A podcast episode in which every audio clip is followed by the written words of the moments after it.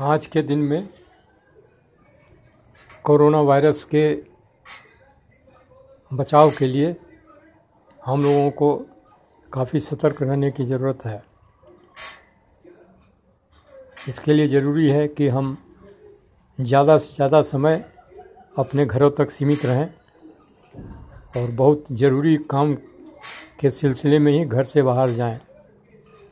बाहर के लोगों कम, लोगों से कम से कम मिलें। क्योंकि ये हमें पता नहीं है कि कौन इस वायरस से पीड़ित है।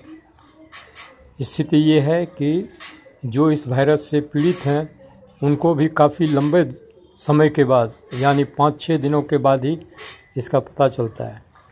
और किसी किसी को तो अंतिम स्टेज आने के बाद, यानी कि चौदह या पंद्रह दिनों के बाद इसका पता चलता है। और जब वो इलाज के लिए हॉस्पिटल जाते हैं, तब तक स्थिति बड़ी बिगड़ जाती है। इसलिए हम सबको इसके ऊपर ध्यान देना चाहिए। यह हमारी और हमारे मित्रों की सुरक्षा के लिए ज़रूरी है। यह ज़रूर हमारे सोशलाइजिंग हैबिट के विरुद्ध है। लेकिन कहते हैं कि जान है तो जहान है।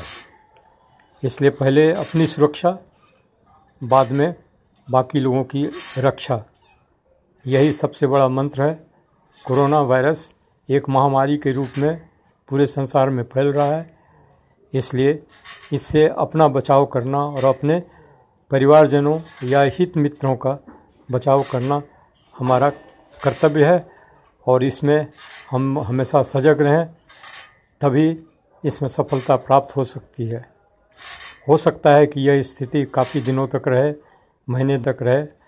उसके लिए एक कायदे से हम अपने लिए या अपने दैनिक जीवन के चीज़ों के लिए करें, कुछ काम करें और सामानों को उतना ही अपने पास रखें जिसकी हमारी, हमें वास्तव में आवश्यकता है।